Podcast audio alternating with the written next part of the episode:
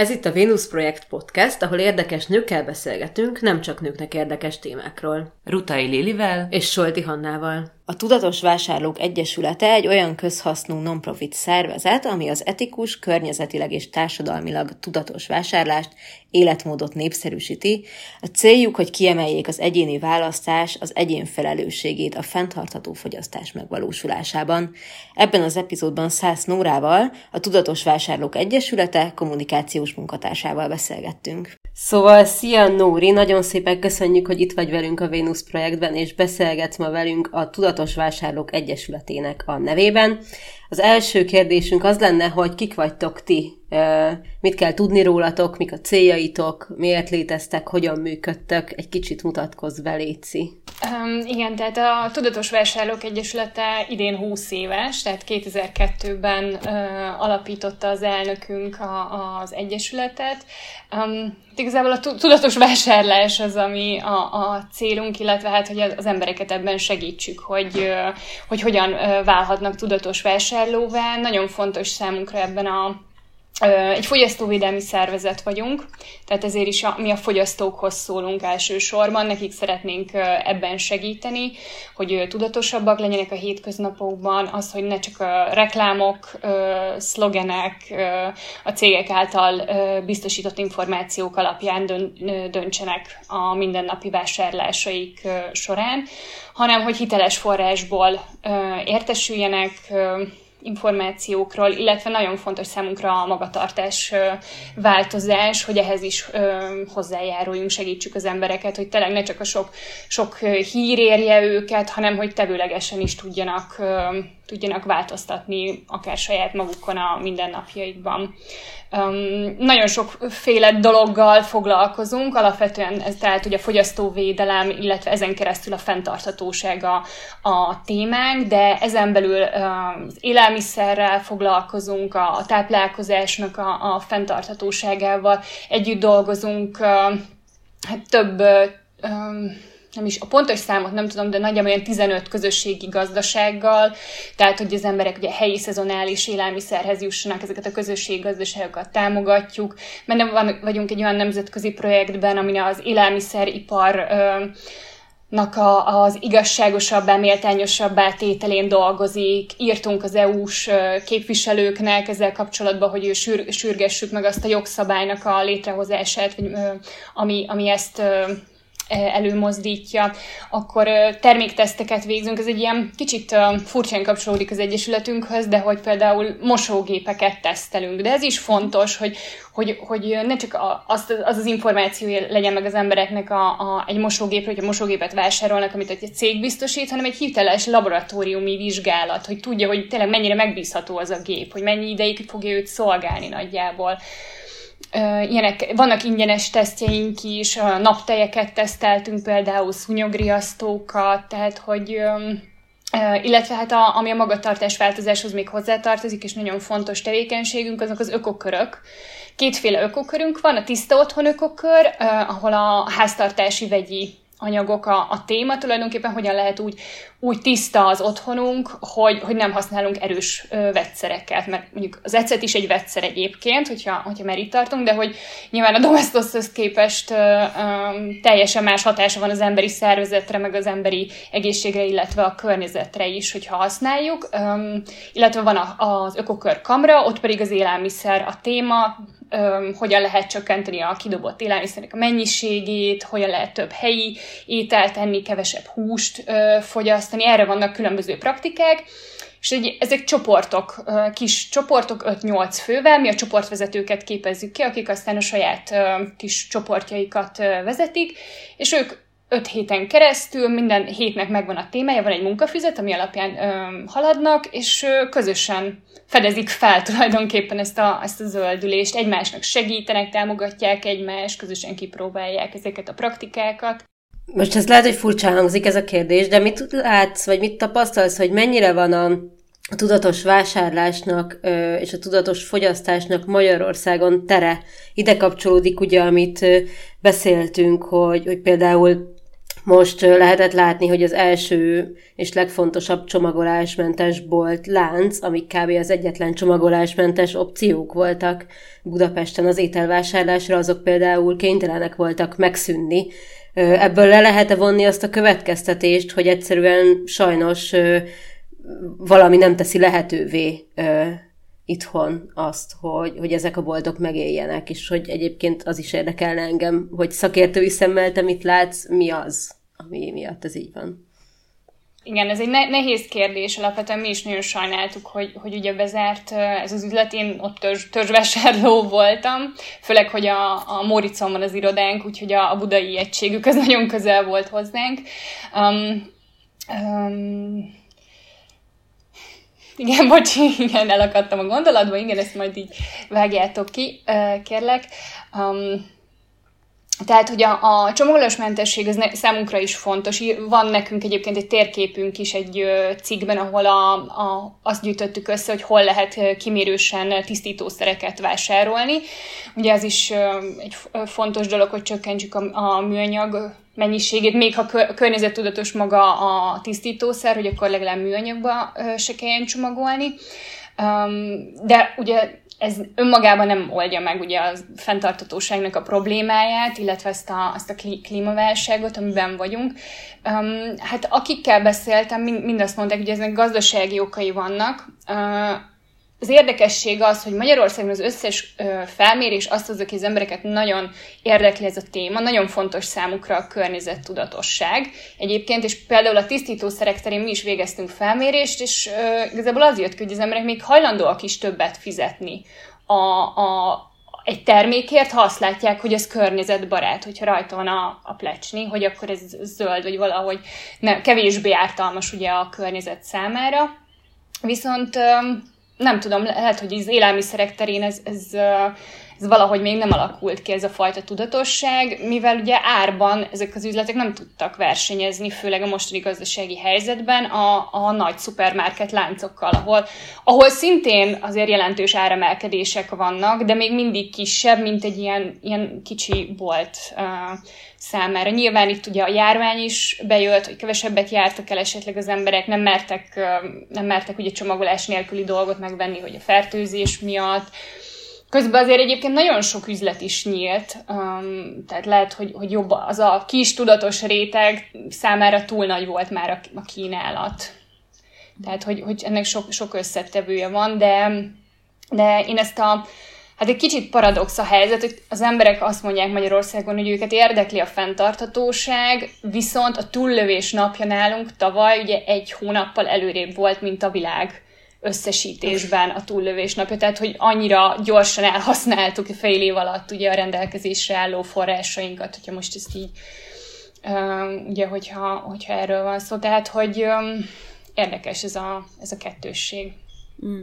Igen, valamint még, bocsánat, csak hogy bennem nagyon sokszor felmerül ez a kérdés, hogy persze tudatosan fogyasztani, tudatosan bármit csinálni, az nyilván nehezebb, hisz tudatosságot követel meg, de hogy valójában a fenntarthatóság szerintem sok szempontból nem egy annyira komplikált dolog, például biztos vagyok benne, hogy van egy ilyen város-vidék vonal is benne, és hogy vidéken egy csomó helyen fenntarthatóbban élnek az emberek bizonyos szempontból, mint ahogy mi itt a városban, anélkül, hogy tudnának róla, és anélkül, hogy tudatosak lennének ebben a témában.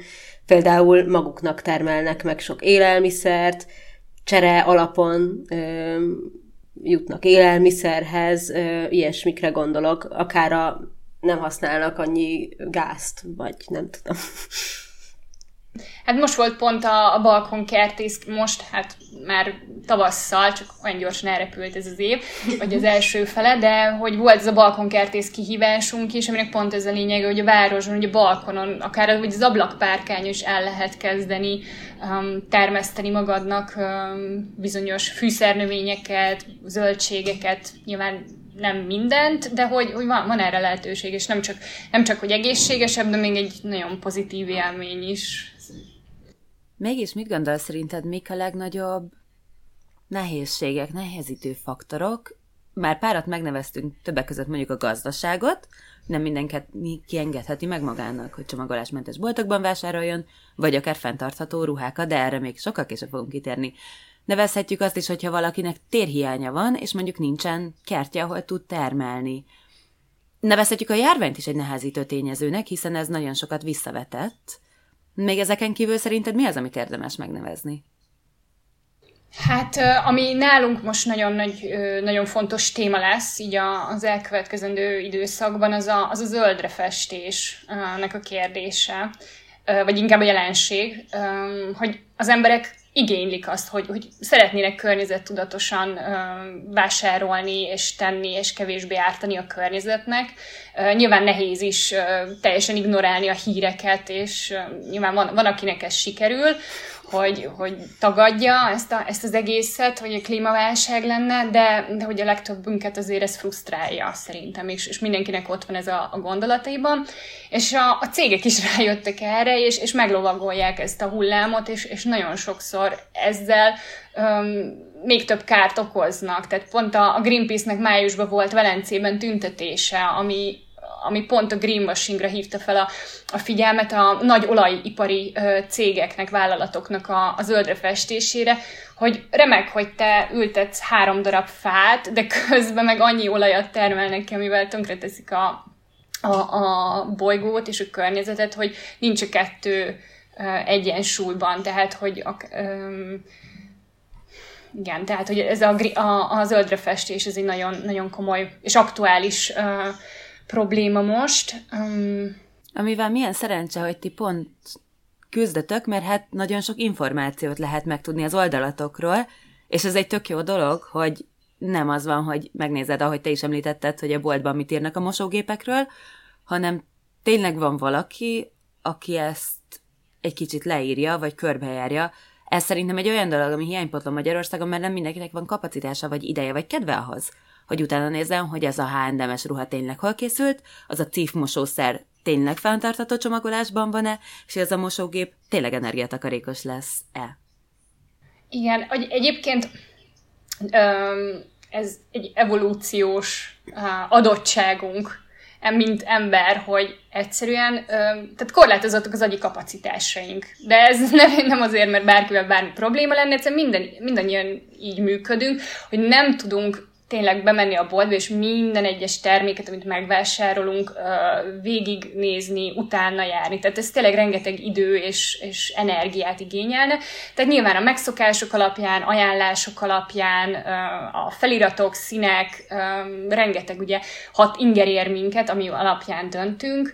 És nyilván ezért is nehéz a tudatosság, hogy mindenre odafigyelni, mert kicsit túl is terheli ez az embereket szerintem sokszor. De igen, mi ezért próbálunk érthető, közérthető formában, jól megfogalmazott információval segíteni ezekben a döntésekben. Te mit gondolsz, hogy mik lehetnek a legfontosabb intézkedések a zöldre festés, ahogy te mondtad, vagy más szóval ezt greenwashingként lehet még megtalálni sok helyen, vagy úgy amúgy mik a legfontosabb intézkedések környezetvédelmi és fenntarthatósági szempontból, amiket szerinted nagyon fontos lenne a közeljövőben elérni vagy megcsinálni, legyen ez bármilyen területe a fenntarthatóságnak?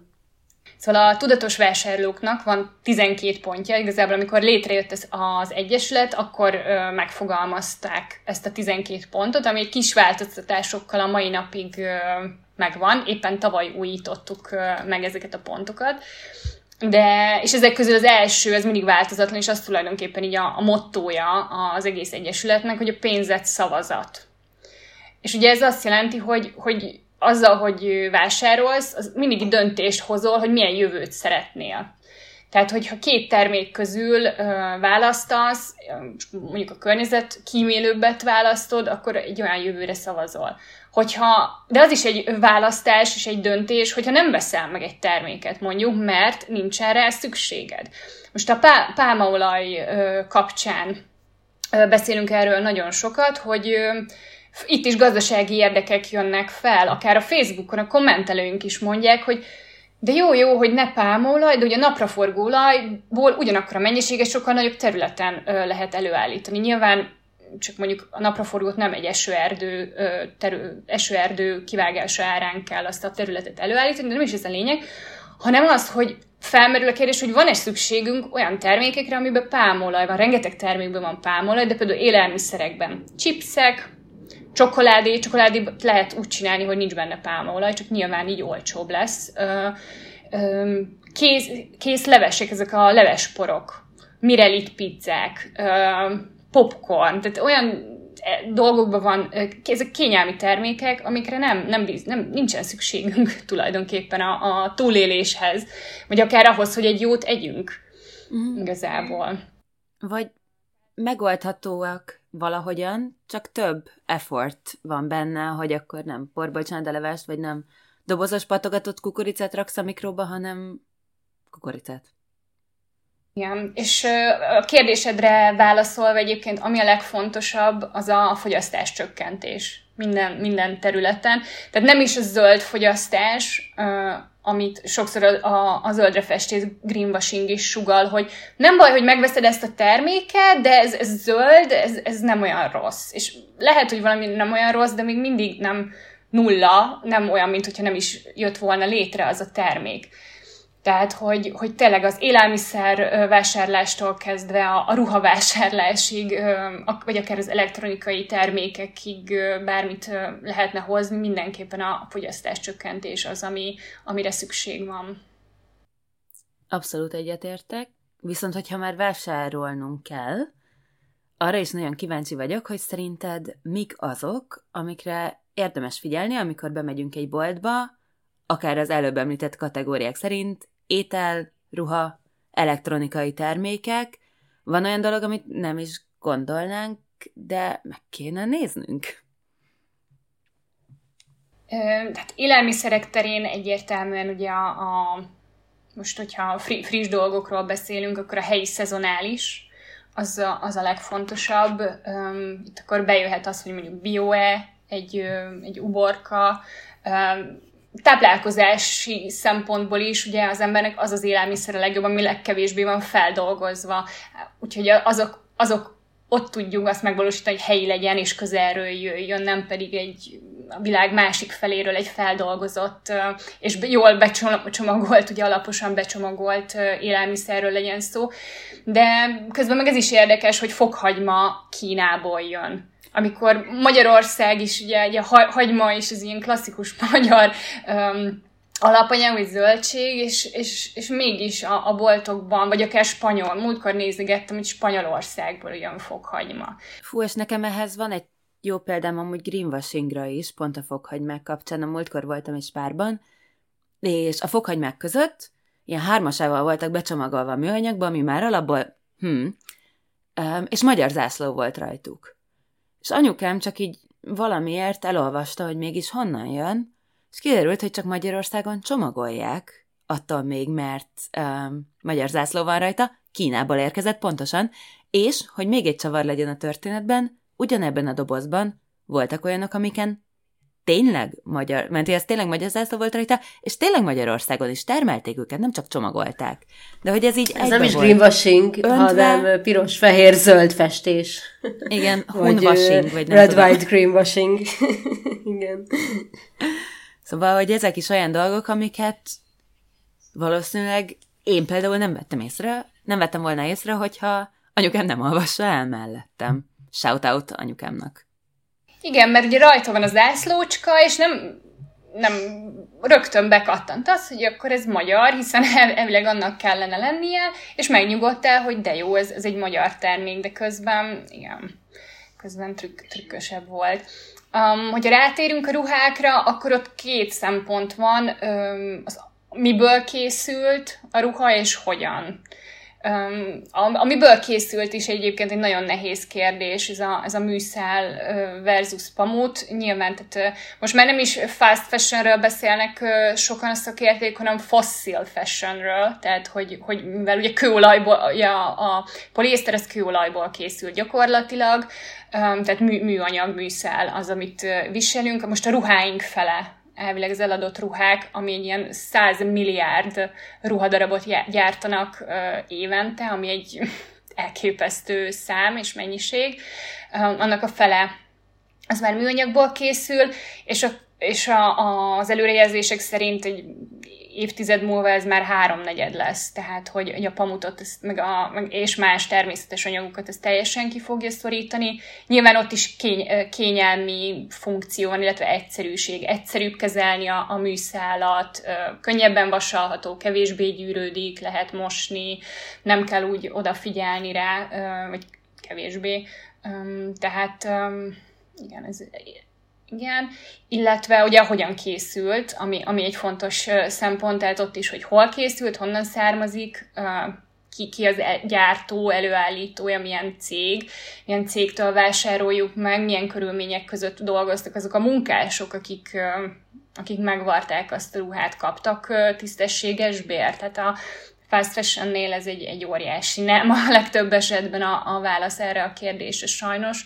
Hát ez is az átalakult fogyasztási szokásainkból következik. Nyilván pár évtizeddel ezelőtt nem volt ennyi ruhája az embereknek. Most felgyorsul, gyors a gyártás, nagy mennyiséget kell előállítani. Ázsiában ugye a munkavégzésnek a szabályai is azért teljesen mások, mint mondjuk itt nyugaton nálunk, amihez hozzá vagyunk szokva. Tehát, hogy ez egy nagyon, nagyon nehéz és összetett probléma. Ha már összetett problémákról beszélünk, van egy olyan nagyon gyakran hangoztatott érv, hogy valójában, hogyha nem vásárolunk fast fashion-t például, vagy semmilyen kizsákmányoló cégtől, attól még ez a kiszolgáltatottság az máshol újra termelődik a kapitalizmusnak a miensége által. Te mit gondolsz erről, hogy van kiút valamilyen módon ebből a körből 2022-ben Európában, egy városban? Hát igen, egyrészt amúgy azt mindig ki szoktam hangsúlyozni, hogy legtöbbször ugye Ázsiáról beszélünk, és tényleg ott van alapvetően a legnagyobb probléma, és a legtöbbben ott dolgoznak a textiliparban, de ez ugyanúgy Európában is megvan ez a jelenség, Magyarországon is. Magyarországon Stella McCartneynek varnak ruhákat, és nincsenek megfizetve a varrónők. Olaszországban ugye ott nyilván a legnagyobb divatmárkáknak dolgoznak a varrónők, tényleg eurócentekért nagyjából.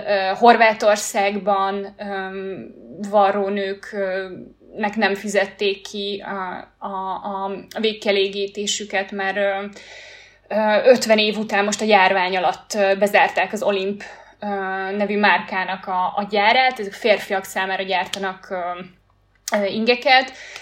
Gerard Butler az arca a cégnek, ő elmondta, hogy hát ő meggyőződött arról, hogy milyen korrekt a módon állítják elő a termékeiket, eközben 450 000 euró végkielégítéssel tartoznak a dolgozóiknak, és ez Horvátországban van. Tehát ez nem csak Ázsiában van ez a probléma. Ami például probléma Ázsiában, hogy ott nincsen minimálbér. Tehát ami nálunk létezik, hogy minimálbér, ott ez nincsen, államilag nincsen ez szabályozva, így a cégek sem nagyon vannak arra rá kényszerítve, hogy megfizessék a dolgozóikat, pedig az alapvetően ugye az ENSZ azt mondja, hogy a tisztességes megélhetést biztosító bér az mindenkinek járna a munkájáért, és hogyha nincs ez államilag biztosítva, akkor a cégnek kellene erről gondoskodni, a munkaadónak, hogy ez megtörténjen, de hát most az ENSZ nyilván ő csak ajánlani tud. Ez is egy szép gondolat nyilván. Azért elindult a változás, tehát hogy nem akarok ilyen teljesen rossz, negatív képet festeni.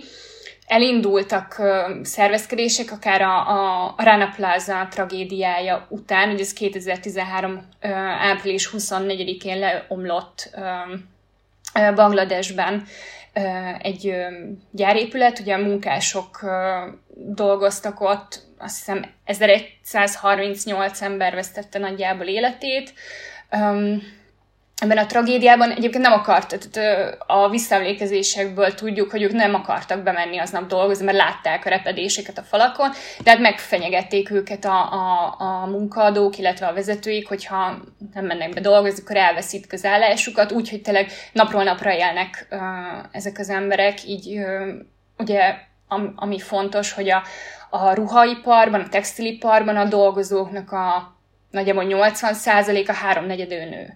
És Ázsiában nagyon sokszor ők a családfenntartók, tehát hogy a gyerekeiket kell tulajdonképpen etetniük, tehát nem tudnának a gyerekeiknek ételt adni, hogyha nem dolgoznának. És hát ugye ez a tragédia akkor felhívta a figyelmet erre a problémára.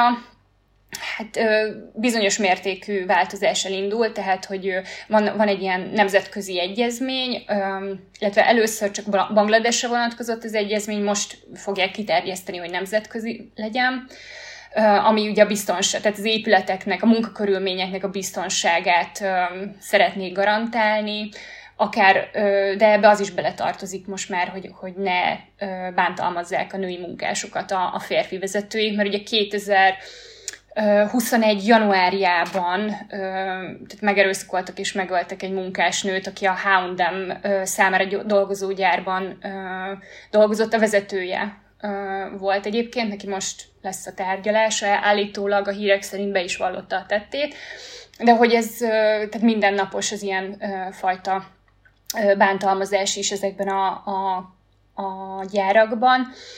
És most ugye a H&M is aláírt egy megállapodást, hogy bizonyos indiai gyárakban, ahol ők gyártatnak, ott próbálják ezt visszaszorítani. Az a nehéz, hogy ezek nem a H&M-nek a gyára van ott Indiában, Bangladesben, Pakisztánban, hanem ezek beszállítók, alvállalkozók tulajdonképpen, akitől megrendelik.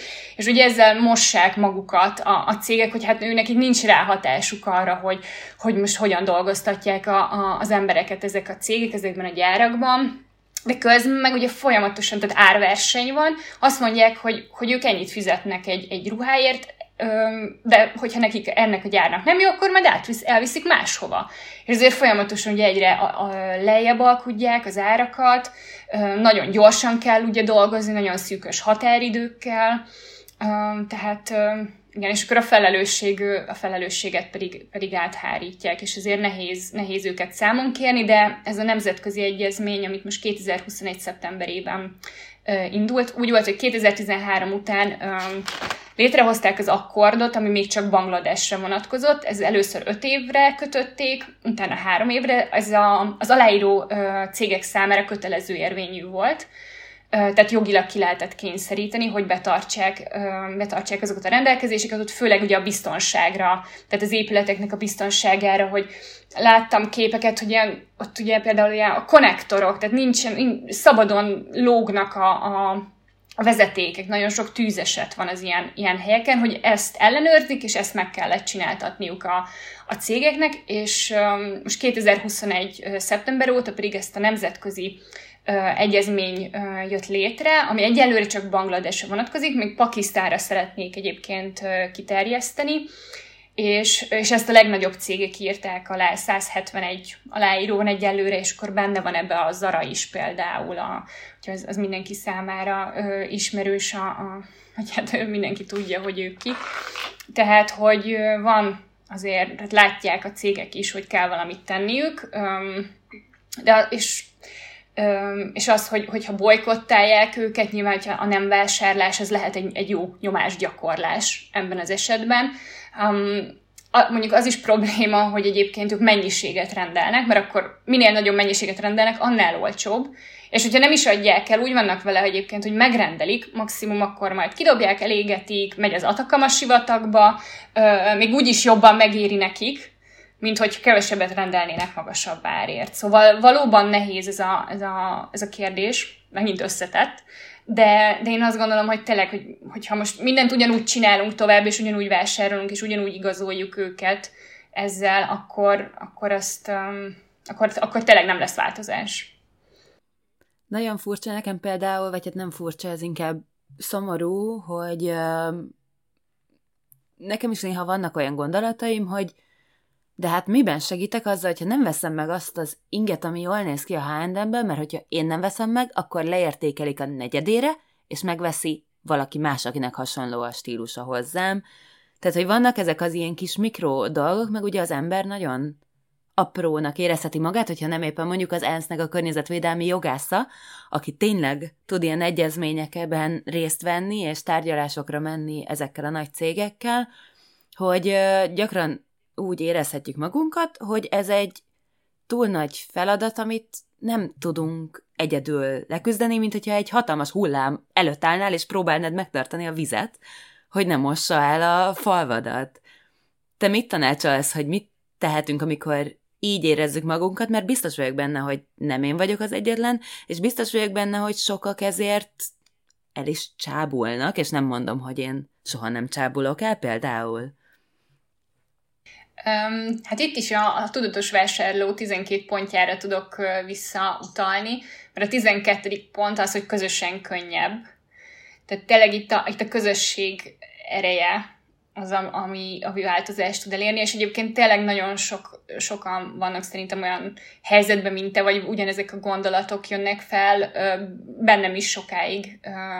Ilyen nagyon erős kettősség volt ebben, és nem tudtam hogyan változtatni akár a több évtizedes gyakorlatomon, ahogy ruhákat, vagy jó, nem több évtizedes, de hogy az évtizedes gyakorlaton, ahogy ruhákat más vásároltam. Illetve egy TED előadásban hallottam, hogy Méhész beszélt erről, hogy ilyenkor mindig ugye mondják, hogy ez csepp a tengerbe, hogy te most, nem tudom, szelektíven gyűjtöd a hulladékot, vagy nem vásárolsz fast fashion. De hogy ez a méhésznő, ő azt mondta, hogy egy méh az élete során 1/12 kanálnyi mézet termel. És viszont ő nem gondolkozik azon, hogy ez mennyire kevés. Ez nem frusztrálja, ő megteszi azt, amit meg kell tennie a kaptárnak a túléléséért, és hozzáteszi a maga részét ehhez. És hogy ez nekem nagyon szép gondolat volt, és ezt azóta is nagyon szeretem, hogy tényleg együtt kell tenni, és tényleg, hogyha csak egy barátodat meg tudod győzni, hogy tényleg kevesebbet vásároljon, vagy valamit másképp csináljam, mint eddig, akkor szerintem így ez összeadódik, és lesz erre változás. Ugyanígy most, hogyha itt távolabb megyünk, akkor akár az, hogy olyan politikai döntéshozókat választanak az emberek, akik erre figyelnek, és akiknek ez szintén fontos. Mert ez is egy nagyon fontos szint itt. Igen. Még egy kicsit a fast fashionre és a ruhaiparra visszatérve, az is szintén egy gyakran hangoztatott érv, hogy ezeknek a ruhaipari munkásoknak nem lenne más lehetősége, hogyha ezek a gyárak megszűnnének, és tovább fokozódna az ő kiszolgáltatottságuk. Egyrészt nyilván ez így nem teljesen igaz, de érdekelne a szakértői véleményed, hogy miben nem igaz, másrészt meg, hogy kiket veszélyeztet igazából ez a munkaerőpiaci kizsákmányolás a leginkább. Akkor most beszéljünk az ázsiai ruhaiparról főleg, de szerintem a magyarországiról is érdemes lenne. Igen, a nemzetközi partner szervezetünk végzett ezen a téren kutatást, és ők egyébként azt találták, hogy ha a munkásoknak minden egyes elkészített darab után csak 10 centtel növelnék a fizetését, már az elégséges lenne. Tehát, hogyha nyilván ők ugye darabra dolgoznak, nem órabérbe vannak például. Egyébként a helyzetüket, csak hogy szemléltessük, ugye a nők itt is hátrányban vannak. Tehát, hogy az órabéres pozíciókat, azok általában férfiak, azok vezető beosztások, azokat általában férfiak töltik be. Nyilván sokkal nehezebb úgy több pénzt keresni, hogy egy darabszámot le kell gyártanod. Tehát, hogy ez egy kiszolgáltatottabb helyzet. Például Indiában egy férfi átlagosan 9053 rúpiát keres, egy nő ehhez képest 7959 rúpiát, tehát ugye 80%-ot kapnak nagyjából, vagy tehát, hogy kevesebbet is keresnek a nők. És ezt tegyük hozzá, mert szerintem ez gyakran feljön az ilyen gender pay gap témákban, hogy nem csak azért, gondolom én, mert azt mondják, hogy ugyanazért a nadrágért a férfi 20%-kal többet kap, hanem elsősorban, amit az előbb említettél, hogy a férfiak vannak magasabb pozíciókban, és a nők nem tudnak kitörni az alsó pozíciókból. Nem, nagyon fontos dolgot mondott szerintem is a Lili, mert nagyon sokan ezt a pay gap-et úgy képzelik el, hogy ezt szimplán ennyi, hogy egy nő kevesebbet kap a munkájáért, miközben ez nagyon sok esetben tényleg a lehetőségek hiányát jelenti. Hát igen, ez egy nehéz kérdés amúgy, visszatérve.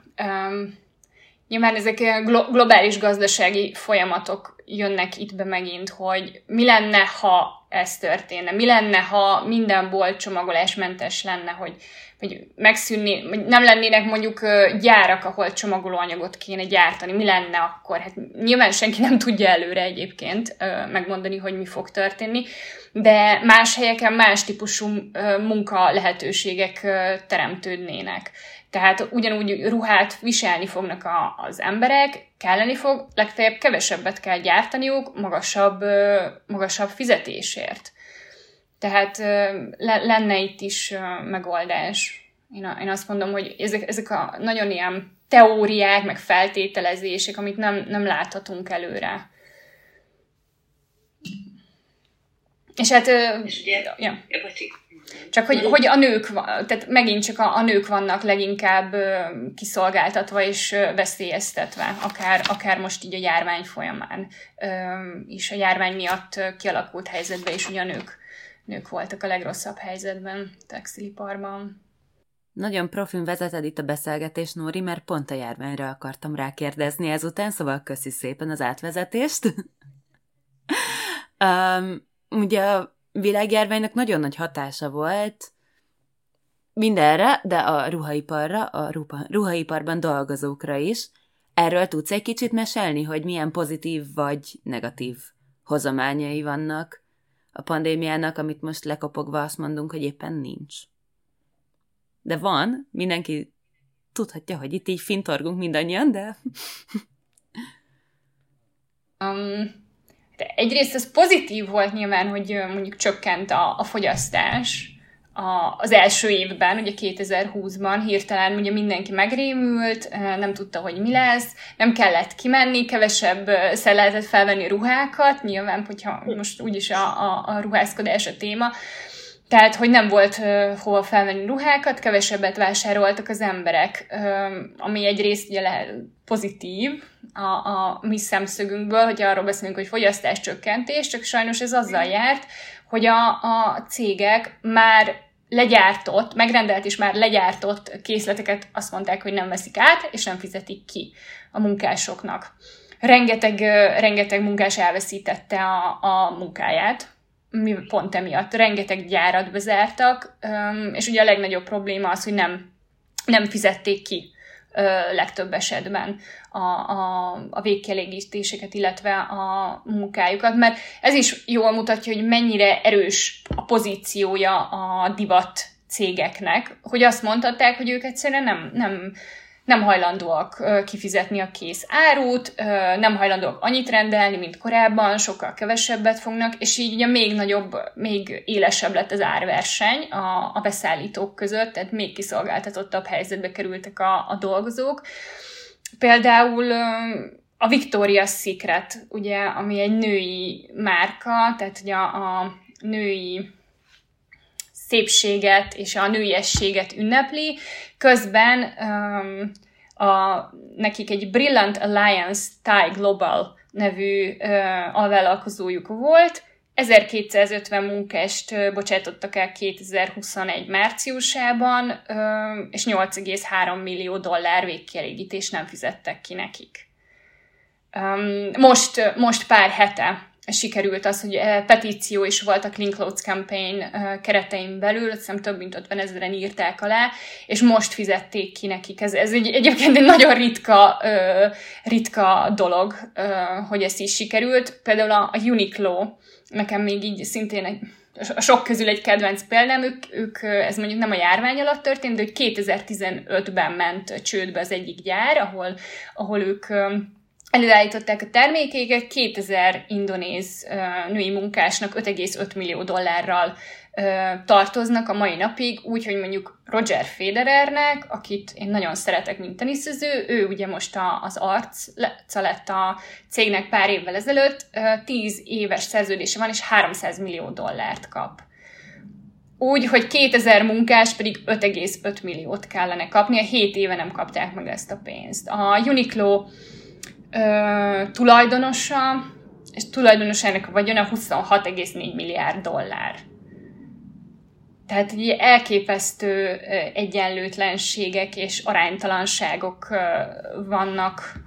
De ugye így beszélhetnénk például a Nike-ról is. Hát ők is ugye, Nike a nőket mennyire támogatja. Hát amíg fehérbőrű vagy, és ki tudod fizetni a termékeiket, addig igen. De például ők is, ez 2020-ban történt, bezárt a gyár, a Violet Apparel nevű beszállítójuknál 1200 munkás bocsátottak el, $343,000 van szó, mint végkielégítés, amit nem fizettek ki, úgyhogy 2021. februárjában a cég nettó nyeressége $3,42 milliárd volt. Tehát 343,000 a $3,5 milliárd profit, tehát ez már a nettó nyereség, tehát ez már mindent, ami ott marad náluk. Olyan is volt a Nike-nál, hogy ez egy tájföldi gyár, ez a Hong Kong Knitting, ott konkrétan fenyegetéssel vették rá a munkásokat arra, hogy írjanak alá egy papírt, hogy ők önként és maguktól fizetés nélküli szabadságra mennek a járvány idején. Persze. Miért ne? Tehát, hogy alapvetően nincs, tehát ugye nekik nincsen megtakarításuk se, hiszen tényleg minden napról napra élnek gyakorlatilag, nincs megtakarításuk, nem tudtak nem dolgozni a járvány alatt, nem mondták azt, jó, hogy akkor most kicsit összébb húzzunk, mert tényleg a megélhetés, a napi szükségleteknek a kielégítése, a családnak a fenntartása, a tétje a munkájuknak, és ja igen, visszatérve a Nike-ra, hogy ott is 7000 munkás nem fizettek ki, és $600,000 van szó. Tehát még azt a keveset, amit kapniuk kellene, még azt sem fizetik ki a számukra.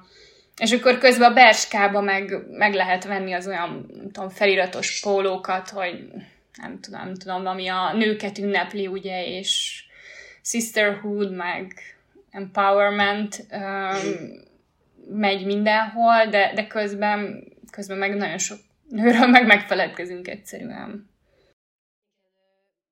Ezt szerintem nagyon jól példázza, hogy miért feminista ügy a fast fashion, és ugye a fenntarthatóság, és hogy miért érdemes kritikusnak lenni ezeknek a nagy világcégeknek az idézőjelben feminizmusával, vagy inkább álfeminizmusával. És csak ide be akartam szúrni, hogy én nagyon sokáig például azt hittem, hogy ez egy olyan probléma, amit tőlem nagyon-nagyon távol áll, ez máshol történik, nem itt van, ez messze van. És aztán persze csak elég olyanokra gondolni, mint például a Stella McCartney-nak az ügye, aki ugyan Európában gyártatta a ruháit, de Magyarország legszegényebb régiójának az egyik gyárában történt mindez. Szóval, hogy ez egyáltalán nem csak messze van, és csak más valakivel történik meg. Meg egyébként az is nehéz, hogy és nem is csak a nagy cégek greenwashingolnak, vagy festenek zöldre, hogy magyarul beszéljek néha. Én már találkoztam olyan kis magyar márkával, aki azt mondta, hogy Magyarországon gyártja a ruháit, de amikor utána néztem, nem volt a környéken sehol gyár, és egy nagy világmárkával gyártatta, akiknek egyetlen egy gyáruk volt Lengyelországban, az összes többi az összes többi Tájföldön, és senki nem tudta nekem bebizonyítani, hogy ez a póló, ami nekem a kezemben van, legalább, ha nem is magyar, de a lengyel gyárban készült, nem pedig Tájföldön.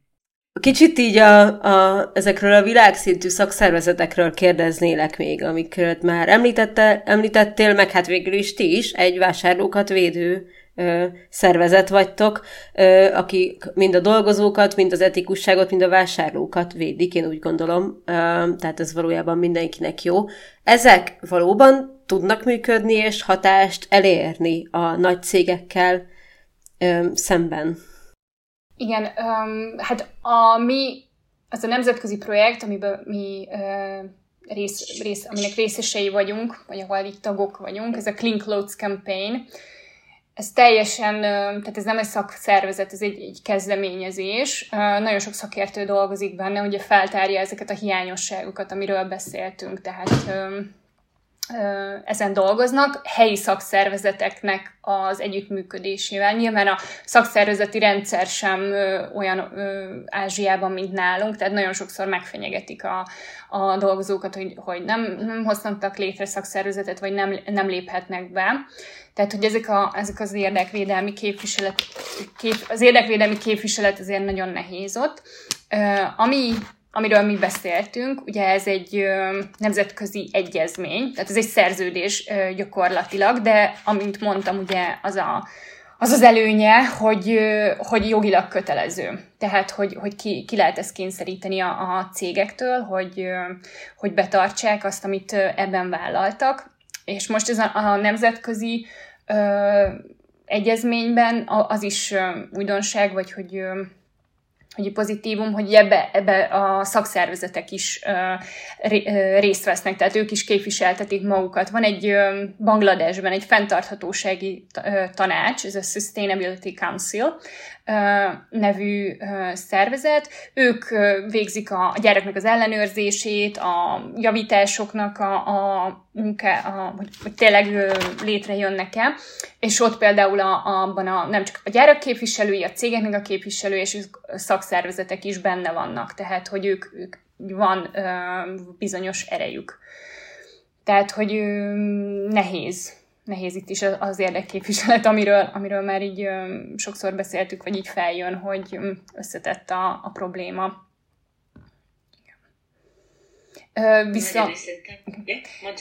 Igen, még ehhez a nemzetközi egyezményhez kapcsolódóan, hogy nagyon, tehát ahogy említettem, 171 cég írta alá, tényleg nagyon nagy gyártók, viszont aki nem írta alá például, az a Levis, az Ocean, az IKEA, és ők is nagyon hirdetik, hogy ők odafigyelnek a munkásokra, a fenntarthatóságra, de közben nem írták alá ezt a szerződést, és ők azt csinálják, hogy például egy olyan gyárban gyártatnak, ahol olyan márka is, amelyik aláírta, és ezek a márkák fizetnek azért, hogy a gyárat mondjuk kijavítsák, hogyha van valami probléma, kijavítják, és ezt az IKEA is mondjuk élvezi ennek az előnyeit, hogy ez egy biztonságos gyár, de úgy, hogy nem fizet bele semmit.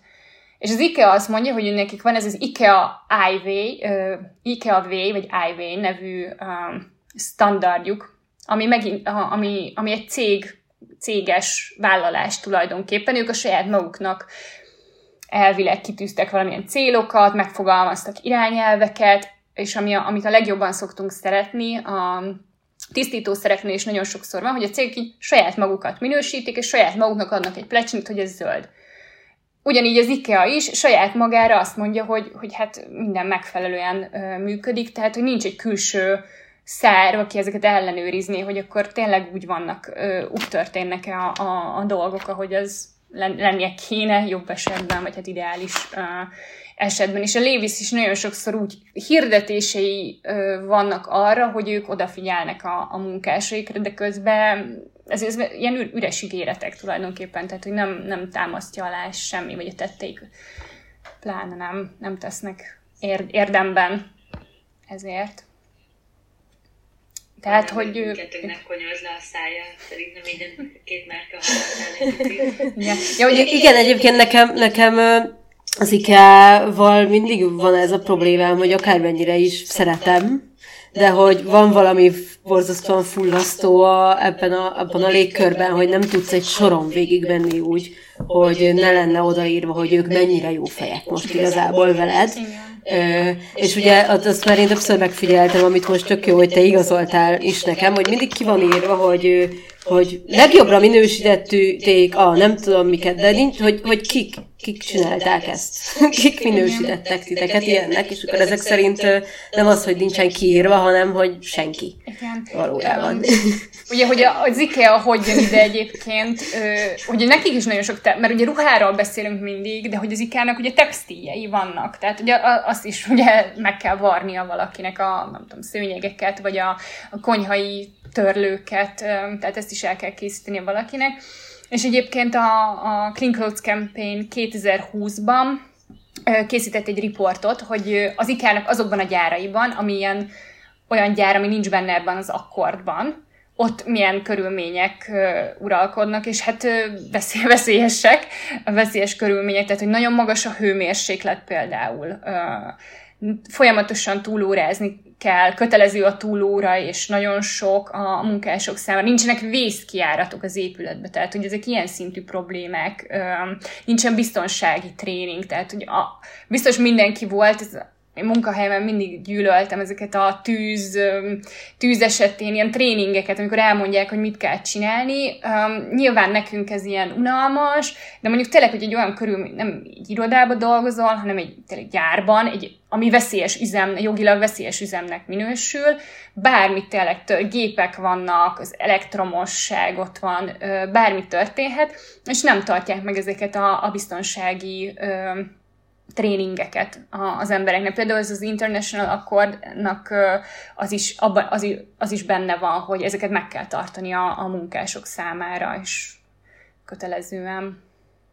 Így az epizód lezárásaként, Hanna, hogyha nem bánod, már ugye többször is szóba került a Tudatos Vásárlók 12 pontja, az elsőt és az utolsót említetted ezek között pont, és szerintem ez tök jó lezárás lenne, hogy akkor a hallgatók és mi is kapunk pár konkrétumot, hogy mi az, amit mégis tudunk csinálni, hogy tudatos vásárlók.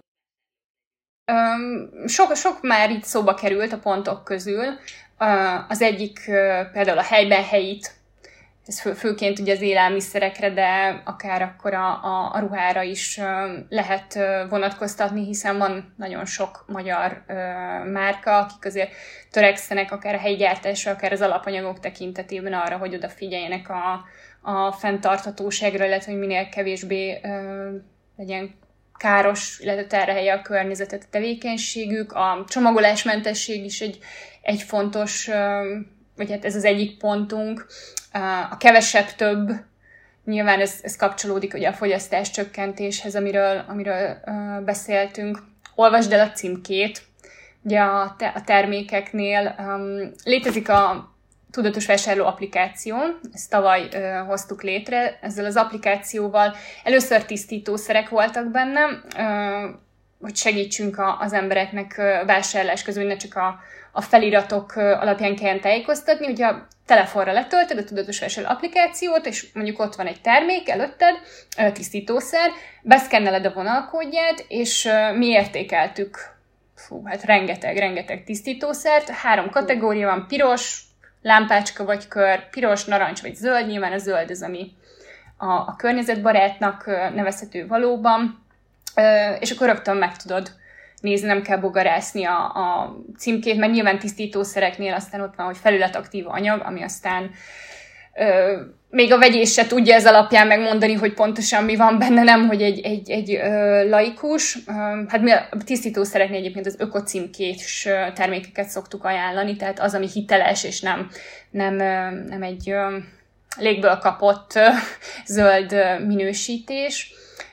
És akkor most bővült nemrég, tényleg egy-két hónap, májusban bővült, igen, az applikáció, hogy most már csokoládék vannak benne, és ugyanúgy a címkének a beszkennelésével az jön ki, hogy van-e benne pálmaolaj, fairtrade minősítése, van-e bio-e, vagy és vegán-e. És nyilván a csoki az egy elég kicsi, vagy szűk piac, hogyha az élelmiszeripart nézzük, de tehát fogjuk bővíteni elég sok termékkel így a jövőben, úgyhogy tényleg érdemes letölteni az applikációt, hogyha szeretnétek egy kis támogatást így vásárlásban.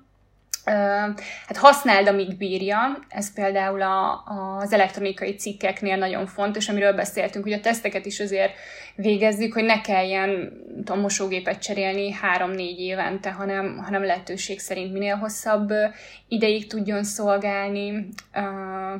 Láss tisztán, az is egy fontos, hogy nem szabad reklámoknak bedőlni, főleg ahogy beszéltük, az olajipari vállalatok, a divatcégek szemérmetlenül, nem akarom, hogy jogi problémákba keveredni, de hogy ferdítenek, nagyon sokszor nem egészen úgy vannak a dolgok, ahogy ők azt állítják. Nyilván egy környezetbarát aspektusnak a kiemelése az nem jelenti azt, hogy mondjuk akár az egész termék, vagy az egész vállalatnak a működése fenntartható, mert azért mondjuk, mert elültetnek néhány fát, meg van kollekciójukban, 100-ból 1 darab, ami újrahasznosított polieszterből készül. Igen, akkor nem mindegy. Igen, ez is egy nagyon fontos, talán arra is válasz, amiről beszéltünk korábban, hogy tudni kell, hogy tényleg nem mindegy. Nem lesz mindegy, hogy te kidobod-e a szelektívbe a műanyag flakont, vagy hogy egyáltalán megveszed-e azt a műanyag flakont, vagy azt, hogy milyen ruhát vásárolsz. Tehát, hogy ennek mind van hatása. Hogyha akár visszanézünk arra, hogy az elmúlt 20 évben, amióta a Tudatos Vásárlók Egyesületünk működik, hogyan változott meg a tudatosság és a fenntarthatóság, már most azért tényleg óriásit léptünk előre sok szempontból még nem, de már most, hogy ez ennyire a köztudatban van, és minden nap jön egy cikk arról, hogy klímaváltozás, és hogy milyen katasztrófák történnek, hogy most már ezt tudják az emberek, és hogy tényleg kell mondani, nyomni, tenni, és lesz változás. Igen. És még van az erőszakmentes jólét, nyilván nekünk ez nem szoktuk annyira hangsúlyozni, vannak más szervezetek, akik ezzel foglalkoznak, de nyilván az, hogy mondjuk a kozmetikumokat ne teszteljék állatokon, akár hogy az állattartás élelmiszeriparban hogyan van megoldva, illetve az egyéb klímabarát módon, ennek is nagyon sok aspektusa van, akár ugye már a helyi, szezonális, ilyen kevesebb állati eredetű termék, húsfogyasztásnak a csökkentése, hanem is nem is teljesen elhagyni, de hogy csökkenteni kell jelentősen. Nagyon szépen köszönjük, hogy ennyire jól beszámoltál mindenről, és ilyen sok érdekes dologról fogadhattunk téged, és majd természetesen linkeljük a felületeiteket mindenhol, hogy mások is lássák, mert tényleg szerintem csak a weboldalatok is nagyon sok órát el tud venni emberek életéből, de hasznosan.